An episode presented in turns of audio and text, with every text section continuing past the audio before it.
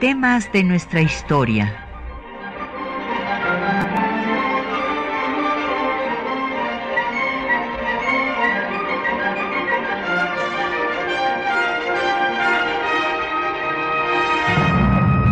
Un espacio que difunde el conocimiento del pasado para comprender nuestro presente. Programa a cargo de la maestra Patricia Galeana. Muy buenos días. Hoy eh, pues vamos a dedicarnos en el programa a hablar de uno de los personajes más destacados de la diplomacia mexicana,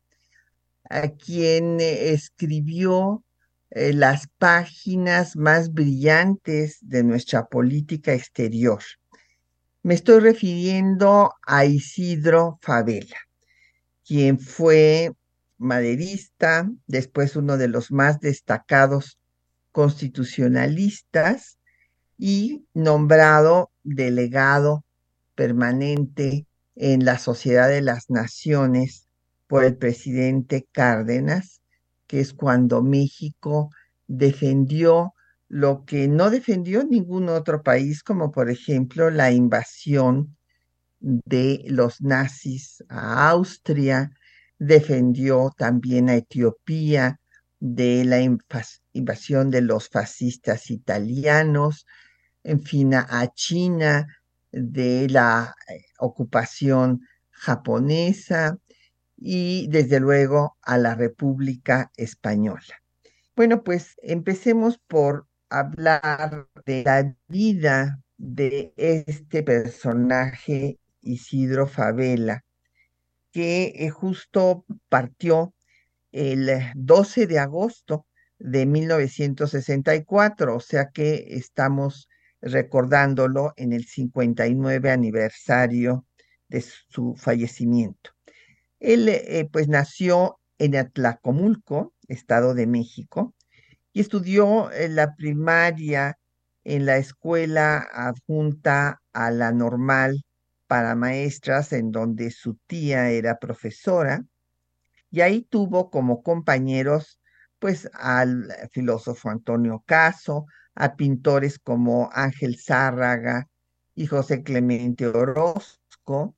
y después estudió en la Escuela Nacional Preparatoria con eh, eh, personajes como José Vasconcelos, Alfonso Reyes, Martín Luis Guzmán,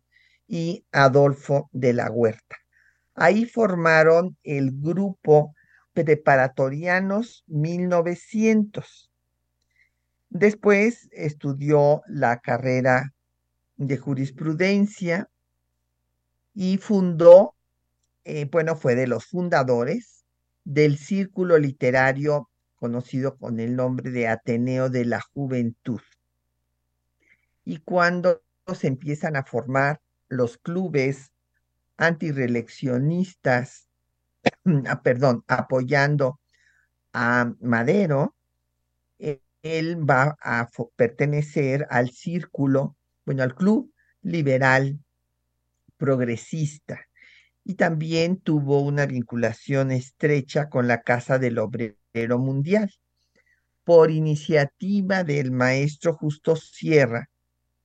Favela dio clases de historia de México y también de historia de la literatura. Y en 1912 fue electo diputado federal por el Estado de México para la 26 legislatura, pero en ese momento no va a eh, eh, protestar como diputado porque Madero lo comisiona para que se vaya a apoyar al gobernador de Chihuahua, Abraham González, en la oficialía mayor. A su vez, Abraham González lo manda a alertar a Madero en 1913 de el golpe militar que se estaba fraguando. Bueno, también Carranza mandó a Mújica, o sea, era un, pues ahora sí que un golpe anunciado, recordando a Gabriel García Márquez porque en efecto se veía venir la contrarrevolución que finalmente va a encabezar Victoriano Huerta, acabando con el gobierno y con la vida de Madero. Y eh, pues le toca a Favela cuando viene eh, pues con la encomienda de alertar a Madero de, de, lo que se venía, le toca vivir eh, la decena trágica. Y entonces jura ya como diputado y se une al grupo que se va a llamar de los renovadores. Son estos legisladores que dieron la batalla en la legislatura, en la célebre 26 legislatura, en contra de Victoriano Huerta, de pues eh, la eh, usurpación que hizo del poder y bueno, por lo tanto, pues eh, el Huerta va a perseguirlos, va a encarcelarlos y finalmente va a disolver al Congreso. Eh, hay que eh, tomar en cuenta que Favela va a seguir su vinculación con la Casa del Obrero Mundial y en 1913 va a ser el que dé el discurso en la primera celebración del primero de mayo, eh, que se recuerda pues la represión de los trabajadores en Chicago y que eh, todas las organizaciones sindicales y de trabajadores en el mundo pues van a establecer en memoria de los mártires de Chicago al primero de mayo como el Día del Trabajo. Y entonces, en este discurso, pues eh, eh Favela recuerda pues al presidente Madero y eh, hace pues obviamente una denuncia en contra de su asesinato, por lo que pues el gobierno huertista lo persigue y él eh, logra salir de la Ciudad de México y se incorpora a la revolución constitucionalista encabezada por Venustiano Carranza. Eh, se va a convertir en el asesor de Carranza en materia de política exterior. Cabe destacar que en este momento eh, Favela tenía 31 años y pues fue el que se encargó de reclamar y exigir el retiro de las tropas estadounidenses que se habían apoderado de Veracruz. Se acordarán ustedes que habían tomado Veracruz a sangre y fuego y, la ocuparon de abril a noviembre de 1914. En eh, sus eh, textos, Favela reconoce que el usurpador, o sea, que el Huerta, en lo único que había tenido razón era en no saludar a la bandera de la barra y de las estrellas que habían exigido los estadounidenses en desagravio por un incidente que se había dado en Tampico eh, con una pequeña embarcación que se paró en Tampico sin autorización este, a cargar combustible y entonces pues los eh, tripulantes de estadounidenses de esta embarcación fueron retenidos unas horas y después de esto pues se exigieron que se saludara a la bandera de las barras y de las estrellas y Huerta se rehusó a que se hiciera semejante cosa, con lo cual eh, Favela dijo que pues había sido lo único que había hecho, eh, pues con razón, el eh, asesino del presidente Madero. hay que señalar que Favela fue un crítico de la política imperialista de Estados Unidos en esos años. Finalmente, pues en estas reclamaciones que presenta el gobierno de Carranza y en las que participa Favela por eh, pues el, el, ataque y ocupación del puerto de Veracruz, pues se da, Favela, ya los, los argumentos de cómo estos actos injustificables atentan contra el derecho internacional. Carranza lo comisiona a Europa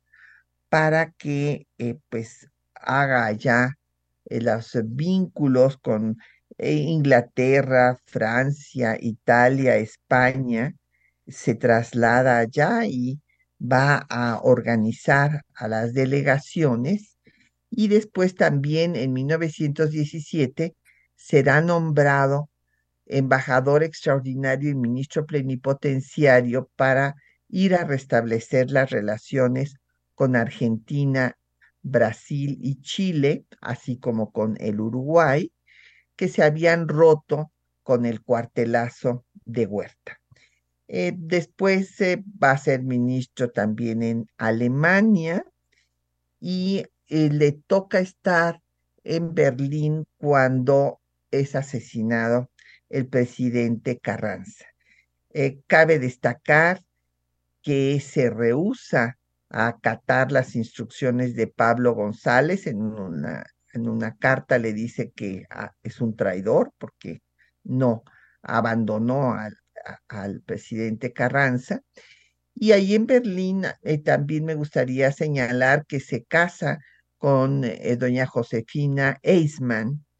y se convierte en corresponsal de los periódicos Excelsior y El Universal en París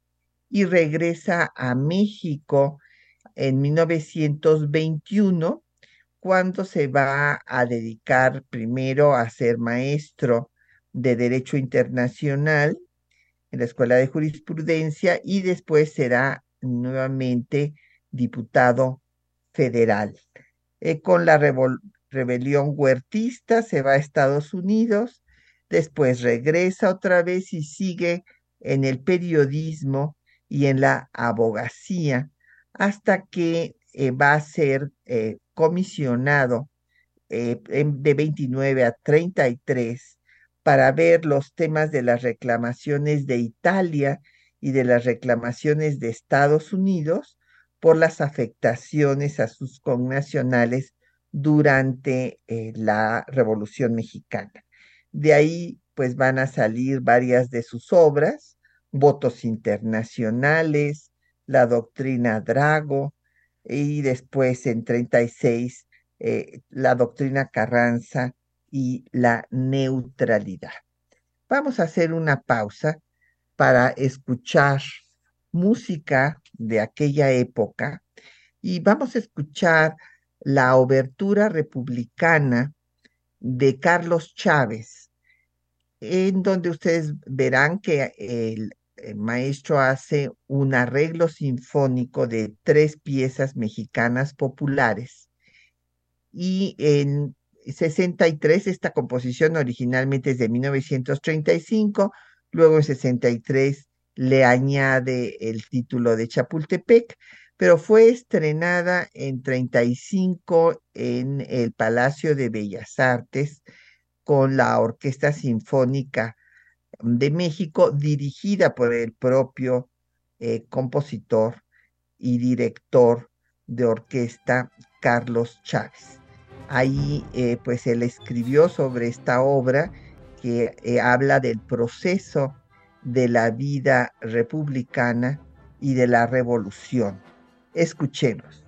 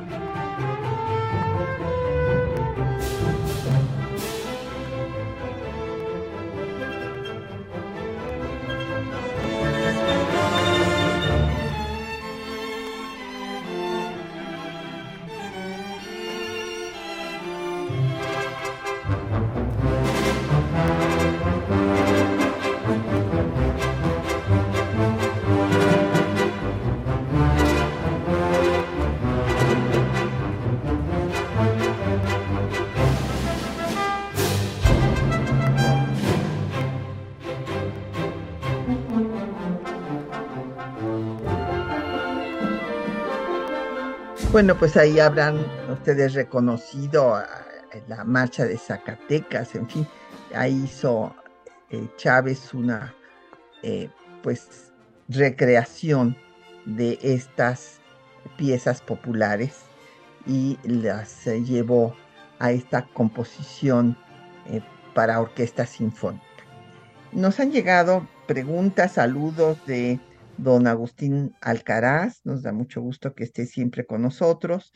Y Josefina Cruz eh, nos habla de un aspecto que vamos a tratar pues más adelante, pero ahorita lo trataré sintéticamente. Dice que ella no tiene una buena imagen de Favela porque fue el fundador del grupo Atlacomulco y que eh, pues se la pasaba en su casa del Risco en lugar de estar gobernando el Estado de México. Bueno, eh, doña Josefina, quiero comentarle que él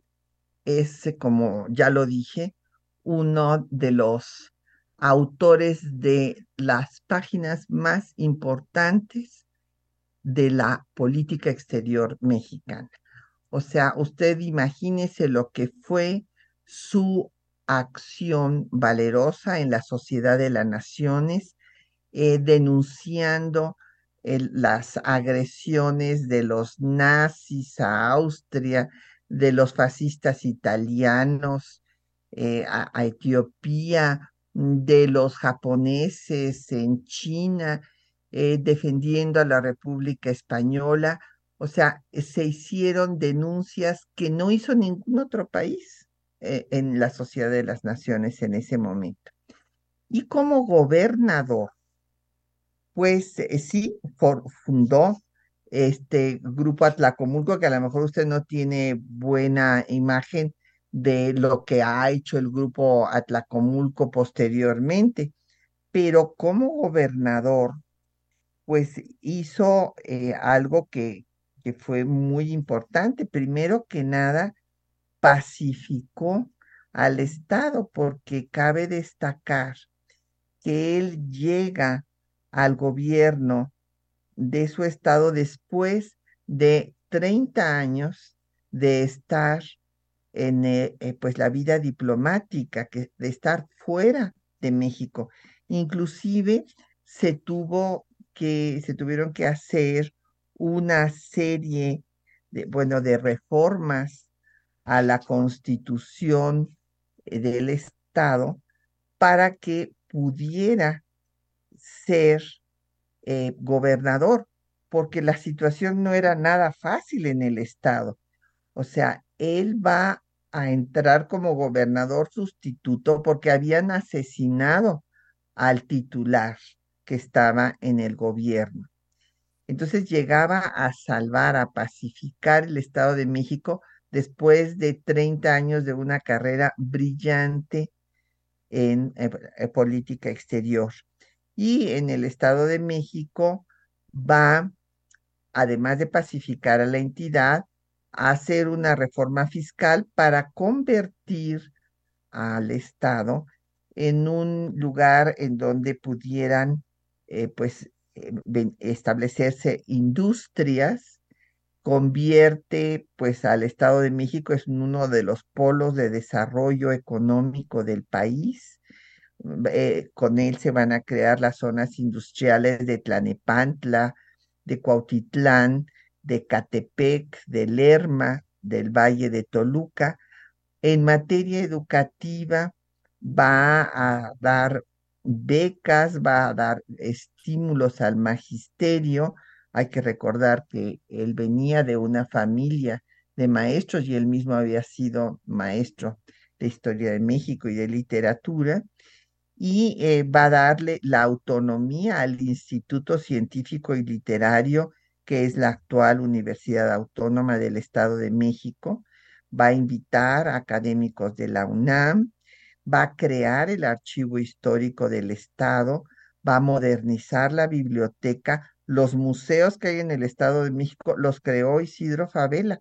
el Museo de Culturas Populares, el de Pintura, el de Bellas Artes, el Museo para José María Velasco, en Nepantla, eh, recuperó la casa donde vivió Sor Juana, dejó al gobierno del estado con superávit cuando terminó su gestión y pues fue entonces en 1946 juez de la Corte Internacional de Justicia, eh, pues aceptado por el Consejo de Seguridad de la Organización de Naciones Unidas. Entonces hizo un papel muy importante como gobernador, eh, así como cuando va uno a Colima y eh, pues los colimenses recuerdan como eh, pues la gobernadora así con mayúscula de su estado a doña Griselda Álvarez porque hizo desde el aeropuerto, los museos, en fin, todas las obras importantes de infraestructura. Así también se recuerda a Favela. Favela hizo las carreteras, en fin. Entonces, eh, pues tuvo, eh, como ya había yo dicho, eh, pues una labor brillante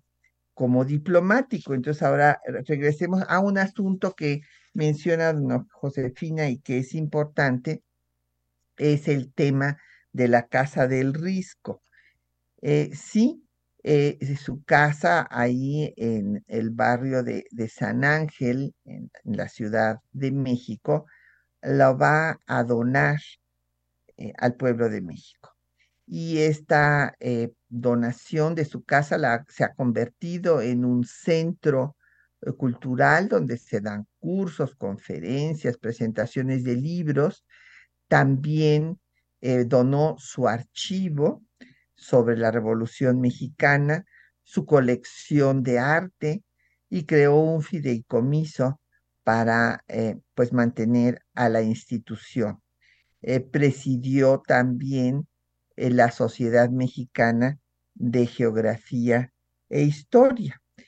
Y pues como diplomático vamos a empezar, bueno, a hacer un repaso para ver cómo eh, hizo su labor, eh, porque él, pues como ya decía, primero fue asesor y encargado de los asuntos de política exterior con Carranza y estaba en Europa cuando viene el asesinato y entonces pues se va a dedicar al periodismo y a la abogacía y a escribir una abundante obra, o sea, cabe destacar que tiene 35 títulos. Eh, de estos títulos, pues están sus memorias, tiene obra literaria, tanto en prosa como en poesía, y entre las obras que hablan de la política exterior de México, hay que recordar pues que desde 1918, o sea, cuando ah, estaba eh, pues eh, trabajando con el presidente Carranza, escribió su obra Estados Unidos contra la libertad, en donde hace una crítica de la política de Estados Unidos, cuyo eh, pues parte de esta crítica la vamos a escuchar en los textos que les hemos seleccionado para el día de hoy. También eh, pues hace la historia diplomática de los precursores eh, de las relaciones internacionales de México. Y entre sus obras literarias pues está Mi señor Don Quijote. Y eh, pues él en los últimos años se dedicó nada más a escribir. Y su esposa Josefina él, publicó cinco volúmenes con documentos de historia de la revolución y a su muerte, doña Josefina publicó 23 volúmenes. Entre pues estas obras de historia diplomática eh, y de historia de México en general, están sus memorias sobre la revolución que inició desde 1913, pero que van a ser publicadas hasta su muerte, y su último libro, el último libro que escribió en 1963, antes de morir, él murió en 64, un 12 de agosto, como yo había mencionado, fue el Plan de Guadalupe. Y entre sus ideas centrales eh, recurrentes en todas sus obras, cabe destacar eh, su eh, amor y su pues devoción por la libertad. Señala que la libertad es el alma de la democracia y que el diplomático, la diplomática, la diplomacia en general, puede salvar a la patria o puede comprometerla. Eh, ciertamente, pues la diplomacia es la diferencia entre la guerra y la paz, ¿verdad? Cuando pues se rompe la relación diplomática, sobrevienen los conflictos y para que estos cesen, pues se tiene que regresar a la negociación diplomática. Vamos a escuchar los textos que les hemos seleccionado. Primero hay una muy interesante carta que le escribe a sus padres, eh, pues explicándoles por qué considera una obligación unirse a la revolución constitucionalista. Y eh, pues le recuerda a su padre cómo le puso el ejemplo de eh, civismo al rehusarse a participar en las farsas de las reelecciones porfiristas y a su madre que eh, le dice que la vida sin libertad pues no tiene razón de existir. Eh, habla pues de la, la crítica, como les decía, al imperialismo estadounidense y pues además de toda su destacadísima labor en la Sociedad de las Naciones contra el nazifascismo y en defensa de la República Española, también fue un defensor de los derechos de México sobre Belice. Inclusive tiene una obra sobre este tema. Escuchemos.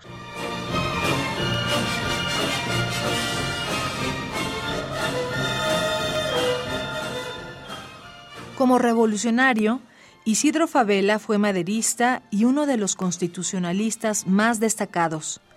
En junio de 1913 escribió a sus padres don Francisco Trinidad Favela y doña Guadalupe Alfaro desde Piedras Negras, Coahuila, explicando sus razones para unirse a la revolución carrancista.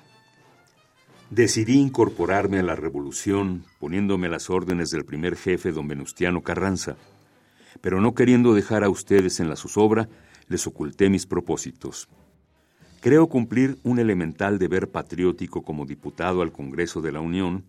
y como mexicano que está viendo a su patria ultrajada en su constitución y hundida en la más vergonzosa indignidad después de los asesinatos infames de Madero y de su noble compañero Pino Suárez. Tú has sido, papá, el que me ha enseñado a ser un varón cabal, de firmes convicciones patrióticas. A este propósito, quiero recordarte un incidente que se me grabó para siempre en el recuerdo. Cuando llegó a verte un comisionado del gobierno y te dijo haber sido tú nombrado empadronador de Manzana para preparar la reelección del señor presidente don Porfirio Díaz, tú le contestaste, Yo no me presto a farsas. Llévese sus papeles y vaya con Dios. A lo que respondió el aludido, Así lo comunicaré a la superioridad. Haga usted lo que le plazca y déjenme en paz. Le replicaste, indicándole que se marchara. Por eso desde joven aprendí de tu ejemplo, y por eso estoy aquí, para hacer respetar la dignidad de México y la mía propia, porque no concibo que un representante del pueblo se cruce de brazos y acepte como buenos y legales los hechos consumados en toda la República por un soldado traidor que con ayuda de todos los elementos civiles y militares del antiguo régimen porfirista trata de retrogradar la política del país a los tiempos de la vieja dictadura que ocasionó el movimiento redentor encabezado por el señor Madero. Respecto a ti, mamacita, heredé un amor infinito por la vida, pero ese apasionado apego que tengo por la existencia no lo concibo sin la libertad. Y allá en México las libertades no existen, porque las ha conculcado la tiranía oprobiosa. La voz de mi conciencia ciudadana me dice que estoy cumpliendo con una sacrosanta misión, que si no hubiera abrazado la causa de la libertad y por cuyos ideales lucharé hasta vencer o morir, me sentiría un mexicano indigno de serlo, un hijo que deshonraría el apellido que lleva y un ser que no tendría las características de llamarse hombre. A Favela se deben las páginas más gloriosas de la diplomacia mexicana que dieron prestigio a nuestra política exterior, que ganaron para México el respeto de la comunidad internacional, como la defensa de Austria ante la invasión nazi y la de Etiopía ante el imperialismo fascista. Asimismo, defendió a la República Española, apoyó la expropiación petrolera y reivindicó los derechos de México sobre Belice. Favela era un defensor de la soberanía. En este sentido, en 1940, hizo un interesante recuento de la política imperialista que los estadounidenses siguieron en Cuba, Puerto Rico, Nicaragua, Santo Domingo y Haití. Estados Unidos, sin más ley que la de su fuerza ni más justificación que las acomodaticias y arbitrarias doctrinas de Monroe, de Evarts, de Kellogg o de Roosevelt, o de la nefasta Dollar Diplomacy, prestar por la fuerza de la diplomacia para cobrar por la fuerza de las armas, o la del destino manifiesto, llevar la bandera de las barras y las estrellas hasta la Patagonia, porque ese es el destino de su pueblo superior, y la del Big Stick, maniobrar en la América Latina, por la buena o por la mala, dando de garrotazos al país que no se somete a los caprichos de la Casa Blanca o Wall Street. Hombres como Isidro Favela nunca mueren porque sus ideas son imperecederas.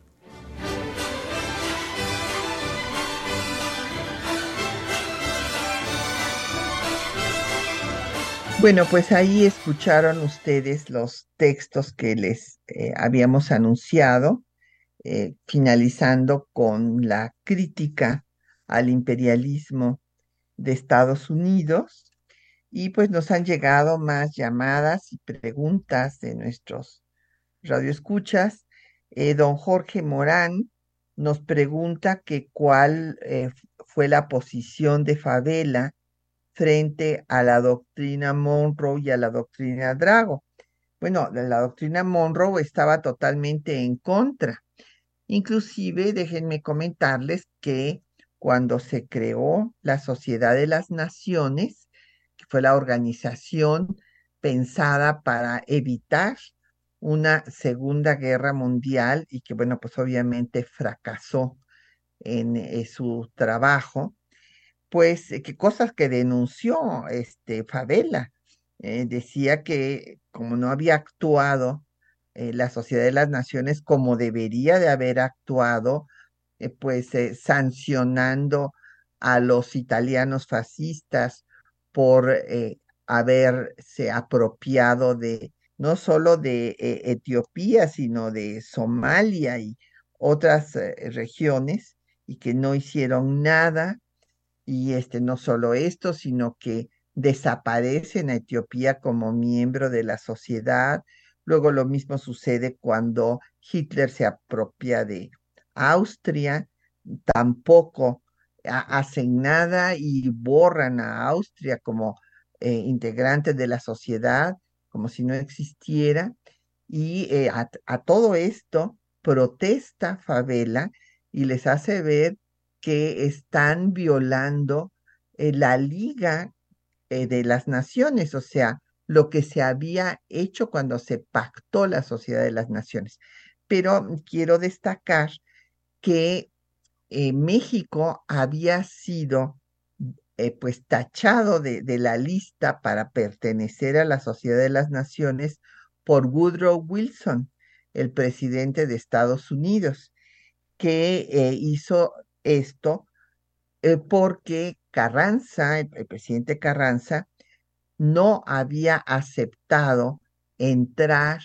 a la Primera Guerra Mundial. Es más, eh, recordarán algún programa, la dedicamos a hablar de este tema. Carranza propuso antes de que entrara Estados Unidos y que se convirtiera en guerra mundial cuando era nada más la guerra europea que ya llevaba varios años, eh, Carranza propuso un boicot comercial de todos los países de América Latina para obligar a los europeos a cesar la guerra y negociar. El boicot comercial pues no se realizó porque todos estaban los países latinoamericanos esperando ver cuál era la posición de Estados Unidos. Finalmente Estados Unidos entra a la guerra y eh, como Carranza pues que tenía el país incendiado, acuérdense ustedes que estaban pues todavía los grupos eh, revolucionarios luchando por el poder, eh, Villa en el norte, Zapata en el sur, eh, Peláez en la zona de las Huastecas, Félix Díaz, el sobrino del dictador,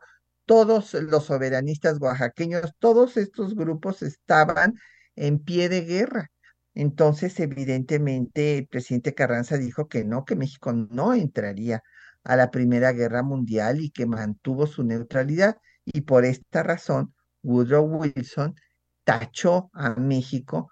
como miembro de la de las Naciones. Así es que México va a ingresar a la Sociedad de las Naciones hasta que después Japón y algunos países europeos lo propongan en 1931 y será ya eh, miembro formal, ingresará en 1932.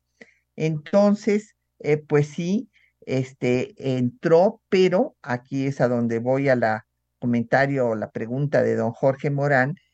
con la salvedad eh, que no estaba de acuerdo con el artículo 21 de la Sociedad de las Naciones que incluía la doctrina Monroe, porque le parecía una doctrina injerencista con la cual Estados Unidos, con el pretexto de mantener la independencia de los países americanos, que esa había sido la eh, declaración original de James Monroe en 1824, pues eh, con este pretexto se convirtió en América para los Estados Unidos y que por lo tanto México no estaba de acuerdo con esa cláusula y entró a la Sociedad de las Naciones con esta posición y será la que defenderá Isidro Favela. En cuanto a la doctrina Drago, eh, pues escribió Isidro Favela un libro sobre la doctrina Drago. Eh, hay que comentarle a nuestro auditorio que Luis María Drago fue un canciller argentino que en 1902 protestó por el bombardeo de Alemania, Italia y Gran Bretaña. Hicieron, hagan de cuenta, como la triple alianza que vino a desembarcar en los eh, territorios mexicanos de eh, eh, Francia, España e Inglaterra para cobrarle a México su deuda cuando Juárez dio la moratoria de dos años y con ese pretexto Napoleón III encubrió su acto de intervención en México. Bueno, pues así también en 1902 estos tres países europeos atacaron los puertos de Venezuela, según esto, para cobrar sus deudas. Y entonces eh, la doctrina Drago es precisamente la defensa de los países para que no haya actos de intervención ni de agresión para cobrar deudas, que no se pueden cobrar deudas con intervención armada y menos eh, pues ocupando al país al que se le reclaman dichas deudas. Esto fue la doctrina Drago, que pues no va a ser otra cosa que la continuación, o sea, que va a coincidir, vaya, con la doctrina Juárez, que después será retomado por Venustiano Carranza, de el respeto a la independencia, a la soberanía, a la integridad de cada país, la no intervención y autodeterminación de los pueblos. Y desde luego fueron los principios que Isidro Favela defendió. Eh, doña Rocío Rangel nos pregunta por bibliografía bueno, lo primero que hay que hacer, doña Rocío, para profundizar en el tema, pues es leer la propia obra de Favela, como le digo, tiene nada menos que 35 títulos, además de la cantidad de volúmenes de su colección de eh, historia, eh, tanto diplomática como de la Revolución Mexicana. Ahora, este, un gran analista de eh, la política exterior mexicana, el maestro Modesto Seara Vázquez, en su obra de política exterior, tiene también un capítulo importante dedicado a la obra de Isidro Favela. Y Teresa Jarquín, del Colegio Mexiquense, pues coordinó eh, también pues una obra colectiva donde se analiza la obra de Favela. También nos llamó a Alejandra Aguilar, eh, pues señalando, bueno, señalando que le parece muy bien que hablemos de la historia diplomática de nuestro país y que eh, pues otro gran diplomático fue Matías Romero, sin duda. Matías Romero pues fue el representante de México en el momento pues más difícil de su historia, cuando el país podía haberse convertido en un protectorado estadounidense o en un protectorado francés. Me estoy refiriendo al periodo de la intervención francesa y del Segundo Imperio. Y eh, Matías Romero fue el representante del gobierno constitucional eh, republicano de Benito Juárez y pues toda su correspondencia está publicada por el Archivo Histórico Genaro Estrada de nuestra Cancillería y ahí pueden ustedes ver la defensa de Matías Romero de los intereses eh, y derechos de México, eh, porque Estados Unidos pues violó la neutralidad eh, que había proclamado con la intervención francesa señalando que pues no iba a intervenir en el conflicto de Francia contra México, pero eh, violaba dicha neutralidad vendiéndole armamento a los franceses y no a los mexicanos, a los republicanos mexicanos, que se lo vendía a los franceses porque los quería tener contentos para que no intervinieran en su guerra de secesión. Bueno, pues vamos a hacer otra pausa para escuchar más música de la época. Ahora vamos a escuchar pues una obra que es considerada como el tercer himno nacional, pues ya que el primero, bueno, pues es el que eh, tiene la letra de Boca Negra y la música de Nuno, es el oficial, el segundo se ha considerado la marcha de Zacatecas y el tercero el guapango de Pablo Moncayo, que fue pues inaugurado, fue estrenada la obra en 1941 en Bellas Artes. Escuchemos.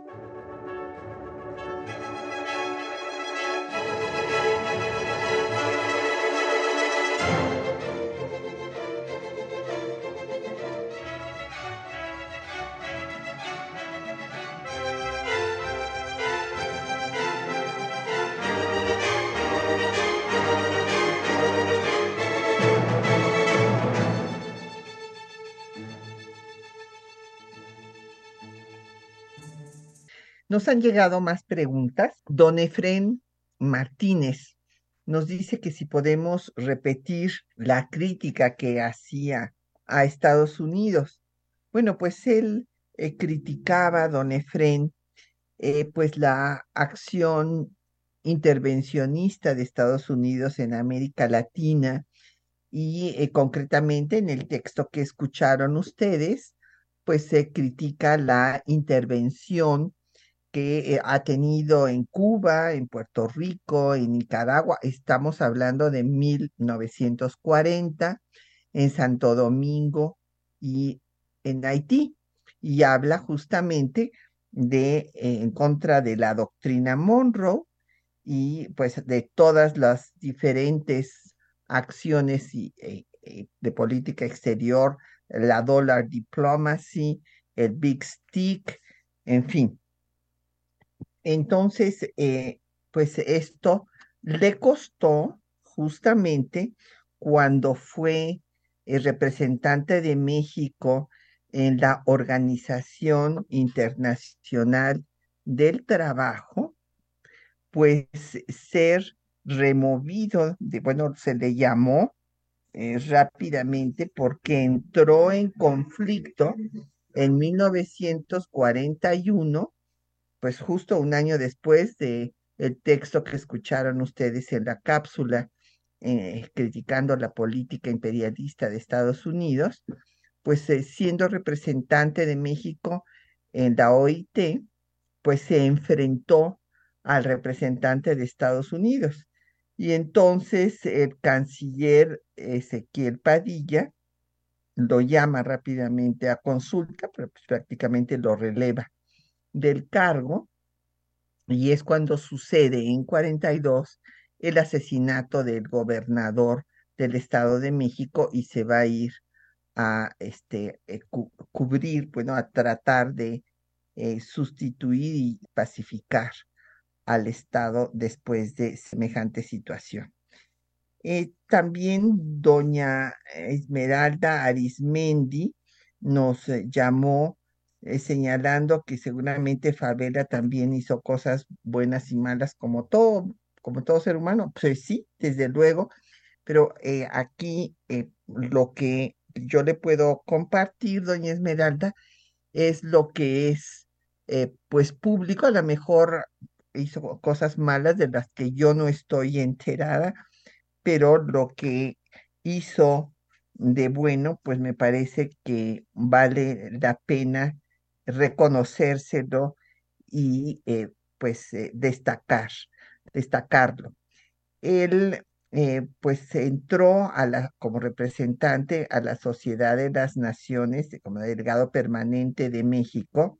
después de que habían estado Narciso Basols y Marte R. Gómez, que habían ya protestado por el incumplimiento de la propia Sociedad de las Naciones para defender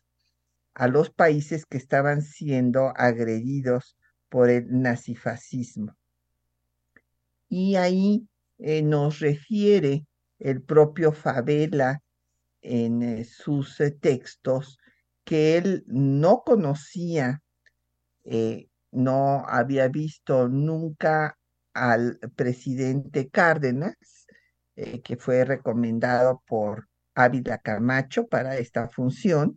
y que cuando fue a ver al presidente eh, Cárdenas, él le dio pues las instrucciones para que fuera un fiel defensor, pues en nombre de México, del pacto de la sociedad de las naciones, de eh, defender a todos los países que habían sido agredidos, defender el principio de la no intervención, eh, el, señalar que España había sido agredida, la República Española, por Alemania e Italia y que debería de ayudársele y que México eh, solo reconocía a la República Española encabezada por Manuel Azaña. También habló de Etiopía, en fin, el respeto al derecho internacional, o sea, Favela dice que estas fueron las instrucciones que le dio el presidente Cárdenas y esto fue lo que hizo. Ya he mencionado, pues en el caso de Etiopía, eh, inclusive por ello, eh, Selassie, eh, que eh, gobernante de Etiopía, agradece a Favela la defensa que hizo de su país. Etiopía no va a ser eh, pues desocupada por las tropas italianas, sino hasta el fin de la Segunda Guerra Mundial, y Selassie viajará a México para condecorar al expresidente Cárdenas y al propio Favela. Y bueno, pues eh, la defensa de la República Española a él le toca instrumentar con Gilberto Bosques, eh, pues la repatriación, el exilio y hablo de repatriación, perdón, porque eh, eh, pues muchos de los grandes personajes del exilio español hablan de que asumieron después a México como su segunda patria y pues esto en esto también trabajó Favela y no solamente pues apoyando a toda, toda la acción de defensa de los republicanos españoles que huían Mm, pues lamentablemente tenían que salir de su país, sino que él mismo con su esposa adoptó a dos niños españoles. Y pues eh, con su trabajo también de periodismo, pues va a hacer que eh, la prensa más importante de la época, eh, pues en Francia, por ejemplo, el Journal de las, el, periódico Las Naciones, la Tribuna de las Naciones, hablen de que México es el único estado fiel a la Liga de la Sociedad de las Naciones, o sea que está respetando el pacto de la Sociedad de las Naciones. Eh, también, eh, pues, eh, los periódicos de París hablan de que México defiende la legalidad internacional. Y sí, es que fue una defensa eh, muy, eh, como le digo, con una gran valentía, porque ninguno de los otros países la estaba dando, eh, señalando, como ya había yo dicho, que si se hubiera actuado en el principio de estos actos eh, nazifascistas en España, esto habría cesado y que el no cumplir el pacto de las naciones llevaría a una conflagración eh, mayor, como en efecto sucedió, pues que vino la Segunda Guerra Mundial. También intervino, como también mencioné, en la defensa de China eh, de la ocupación de los japoneses en Manchuria, que no va a cesar sino hasta el fin de la Segunda Guerra Mundial, y ahí Favela destaca que esto afecta eh, pues no solamente a China, que sino al mundo. Y bueno, después, desde luego, la defensa de Austria de los nazis, y por esto es de toda esta brillante labor, Ávila Camacho, el presidente Ávila Camacho lo ratificará como delegado de México en la Sociedad de las Naciones y ahí eh, seguirá pues eh, hablando de la mala interpretación que se había dado al principio de neutralidad, porque eso fue lo que eh, dijo la Sociedad de Naciones, que pues tenía que mantenerse neutral cuando pues los fascistas, pues no tanto los alemanes como los italianos estaban interviniendo en el conflicto interno de España eh, en contra de la República Española. Y de esta defensa, esta mala interpretación de la neutralidad es que hizo uno de sus libros que se llama justamente Neutralidad. Pues ya hemos llegado al fin del programa y eh, pues agradecemos a nuestros compañeros que hicieron posible el programa eh, María Sandoval y Juan Stack en la lectura de los textos, Isela Villela en la producción de la cápsula, Socorro Montes en el control de audio, Quetzalín Becerril en la producción del programa y Bárbara Puga en los teléfonos y Patricia Galeana se despide de ustedes hasta dentro de ocho días.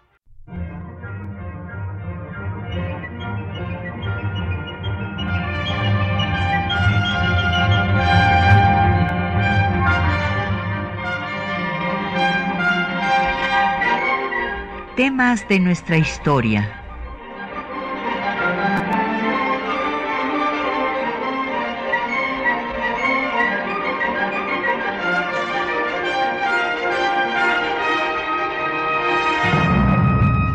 Espacio que difunde el conocimiento del pasado para comprender nuestro presente.